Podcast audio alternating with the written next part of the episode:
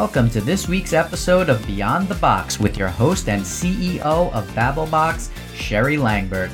Sherry interviews the world's biggest brands, agencies, and influencers to uncover their influencer marketing secrets to success. Go behind the scenes and learn how you can make influencer marketing part of your social media playbook. Subscribe to Beyond the Box at podcast.babblebox.com. Listen to all of your favorite episodes and follow us on Instagram for more influencer marketing inspiration. Take it from me, running a digital marketing agency is not easy. Today, we're going to hear all about what it takes from Tom Kuna, CEO of Brigade Marketing, a super creative and highly energetic firm which specializes in the entertainment industry. It's great to have you on the show today, Tom. Thanks for having me, Sherry. Thank you. You're the first agency I think that we've interviewed. So, CEO of Brigade Marketing, your company focuses on the entertainment industry. What led you to launch your own agency? It was a, a number of things, actually. You know, I'd worked in the entertainment industry for quite some time. I was primarily in the digital marketing and publicity space.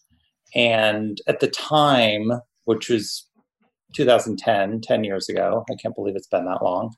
I just felt like there was really an opportunity for a, an agency that had kind of a forward thinking approach that combined the different disciplines of digital marketing, which includes social media, which at the time was very small, and publicity, creative advertising.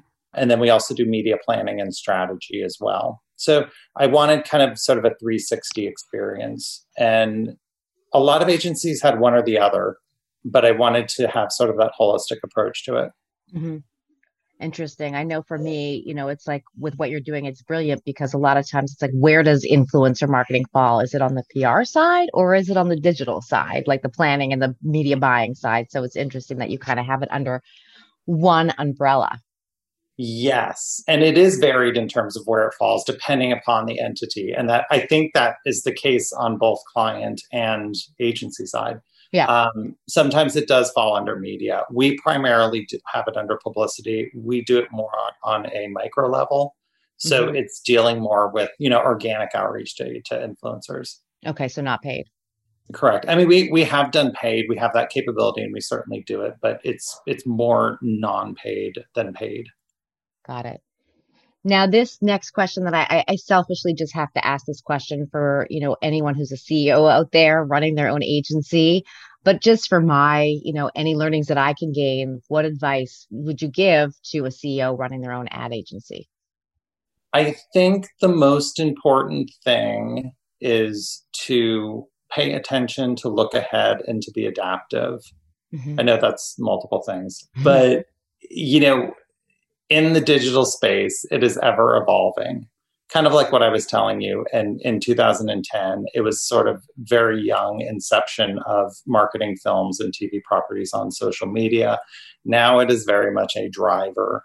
So it's really kind of paying attention to what's working in the marketplace, the behaviors of people, how they're consuming, what they're doing, and sort of paying attention to how it shifts. Interesting. So I know why you got into this segment, this niche segment, but you know, are there's any is there anything unique and specific that you're doing in terms of the services that you offer to the entertainment industry to your clients? I would say the one thing that that I think is pretty unique about us is that, you know, we do have sort of a 360 approach. So I have a social media team, I have a PR team, I have a creative services team. So when we approach a campaign, we really do look at it 360, even when the client might be coming to us in an a la carte capacity. So the PR team, for example, has very good insight into what's happening in the social media space. And that's important because social media is driving so much of publicity now. And that really, I would say, is, is one thing that I think distinguishes us you know we have a great team. It's it's a lot of the same folks that have been with me you know for years um, uh, you know some even since the beginning. And you know we're a i think boutique enough company that we have the the interactions and the insight of the various teams. It's not you know segmented in ways that might happen at say a larger boilerplate agency Yeah, I see that a lot. It's like kind of siloed. So someone's running a campaign and doing the social strategy, but then influencers are doing something completely different. Yeah, and they're so tied into each other and and the ultimate success and awareness of the campaign. Mm-hmm. And in terms of like changes in the industry, you know, since you started, like what has been, do you think, the biggest change in the agency world and how have you adapted? Gosh, it's been a lot of things. I think that, you know, we are taking into account a lot more. Um, you know, we also have a, you know, a national PR team. So, you know, across the board, we're taking into a lot more what is happening offline and how our clients are putting together, you know, strategies that might be well there's less of this now because of covid mm-hmm. but saying on on the ground activation or um, things that might be happening in, in broadcast they can kind of be extensions of or rooted in in some respects the the digital and social media campaigns so it's sort of um, i would say it's a broadening of it and a lot of what happens offline is connected to what's happening in the digital space now no, of course. Is there any specific example like to bring that to? I mean, we've done uh, numerous examples. We've done, um, you know, like trailer premieres where it was an actual event on the ground, but it was, you know, it was promoted and and live streamed on, say, the social media channels of, of the film title. Right. Uh, so it's really kind of activating, you know, press talent and everything on the ground, but then it is bringing in communities of users and fans of the film. So they're actually experiencing it at the same time and discussing it. That's awesome.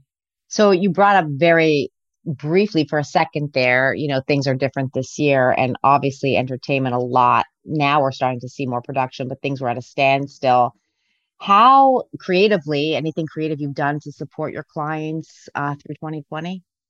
Yeah, I, I think that we've found a lot of opportunities in the digital space. I think certainly the virtual, you know, chat arena has exploded this year because of COVID. And that's given a lot of opportunities to, you know, utilize talent in different ways. Most mm-hmm. media outlets are doing interviews via virtual mediums now. Mm-hmm. Um, I some we haven't done this yet, but I, I think some have even actually done premieres.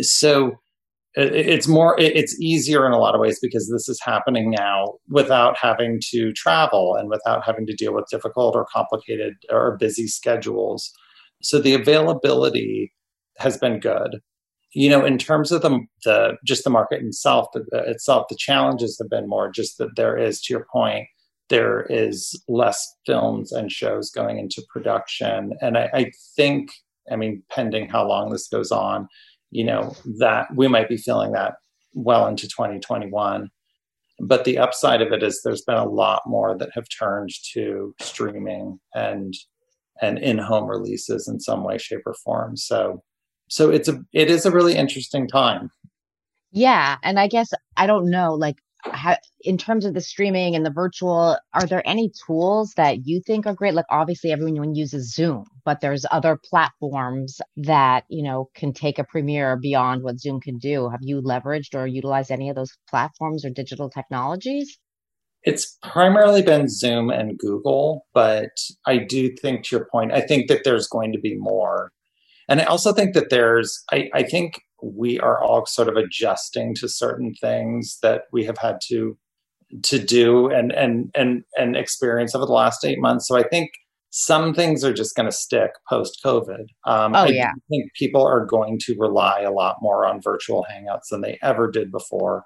I think there's a comfort and an ease to it. And I think that, you know, the behavior will change a little bit. So it kind of remains to be seen, but I think there's a lot of opportunity. Yeah, I mean, if you think about, you know, back in the day, going to a red carpet event and there's press and there's influencers, that red carpet event can now be virtual. So some people could go and people who can't get there could do it virtually. Exactly. Which yeah. I don't, it was probably never opened up. I mean, maybe one on a one off basis, but now anyone could do that. Yes. Yeah. So in terms of, you know, influencer marketing content, given that, you know, you do some of this, do you, it's often a question that we get like, how else, like the influencers created this content, am I allowed to use it for ads? Am I allowed to put it on my website? Do you leverage any of the influencer content that you, you know, that, that you have generated for other marketing channels? N- not as much. We haven't. That doesn't mean that it doesn't happen. I mean, our our extent with influencers is typically inviting them somewhere or giving them access to something to actually promote the show or the property or the mm-hmm. film. Mm-hmm. And that is done, you know, through, I mean, it, it, can be done through virtual channels. It could be, you know, sending them promotional packs, those sorts of things. So we just really look for them to promote it on their channels. We haven't gone and actually utilized that content to lead into the campaign, other than we do take um, or, or, you know with permission obviously user quotes and, and responses to screenings that that fans may have gone to for a particular movie and that has been certainly used in social content. No of course.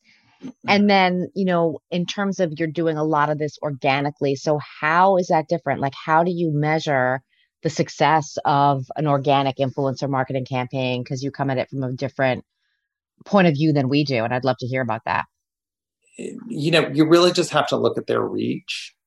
And mm-hmm. it's very hard to kind of connect the dots to when, you know, someone is exposed to the content or the promotion and how it goes, you know, how, how it travels from there to actually making a purchase decision to, to, to stream the movie or to watch the show or, or to buy a movie ticket so really we look at the reach and and that's i think most important. And we do and we also look at what their area of interest is and and who their followers are. I mean is it gaming influencer? Is it a you know home home decor influencer? You know things like that are obviously very important and how does that tie into the property? Okay so i'm very curious if you're promoting films what type of film would you need a home decor influencer for? Just curious Oh gosh. I mean, I was just kind of doing that off the top of my head. Uh, just, you don't have to answer. Maybe you don't, but I'd love to hear like, you know, you're obviously working in this exciting, amazing space. Like tell us about some of the activations and the creativity that you leverage the influencers for. Well, that I, I think something like that would be maybe a movie that had more of an aspirational feel to it, like an aspirational lifestyle feel to it. And there are movies that are like that. I know that example specifically is very targeted, but you know the other example that I used before gaming, you know that was you know uh, specific to a campaign that we did for 1917. Wow. Um, so you know that that you know it's it's those types of things. We look for those types of fits. That's amazing. So the last question I always ask to everyone is name an influencer you love to follow but hate to admit that you do. Oh gosh. I don't know if it's anyone that I would admit. I follow a lot. On Instagram, I follow a lot of those like National Geographic type photographers, like all those huge aerial, like oh, me too, shots of you know icebergs and mountains and all that stuff. I do really like. Uh, I don't know if this falls under influencer per se, but that Josh Gad reunited apart on on YouTube, where he brings the casts of old movies together like, I've never seen that. I should look at that. the Future and Ferris Bueller and stuff. Yeah, it, it's really fun. I, I, like those. Oh, that's um, awesome. Yeah, I mean it's it's pretty varied. I I you know I follow a lot on social media. I'm going to ask you one or two more questions because I'm just curious. You know, given everything, where do you what do you think some of the trends are going to be for next year, 2021? I do think that that's a good question. And it's very hard to tell just given the year that we've had. Well, because um, we don't know. Just, we don't, is this good? Q1 does it start? You know, like no one. So, yeah, but, you know. There's so many considerations too. I mean, there's lifestyle, there's the the pandemic, there's economic. Mm-hmm. It's a very hard thing to to say. I do think that, as I mentioned before, I do think the virtual chat area is certainly an, an avenue that I think can be explored a lot more and probably will be. Um, Meaning like like private Zooms and stuff like that. Yeah, and I mean, how, are are we? You know, how how can properties be marketed within that space beyond utilizing them as a, as a tool, as a functionality for you know interviews and stuff like that? Awesome. Well, thank you so much for joining us. Is there anything else you want to share in terms of brigade marketing with our listeners? No, I, I think you covered it. You know, we, we love what we do and, uh, you know, it's, it's a great team and I really appreciate you having me on. Yes, your team is great, and it's so nice to connect with everyone. So please stay in touch and uh, hopefully brighter days to come in 2021, Tom. Yes. Thank you so much for joining. Thanks, Sherry. Thanks for tuning in to this week's Beyond the Box, produced by Tough Monkey Entertainment. Beyond the Box is brought to you by Babblebox with your host, Sherry Langbert.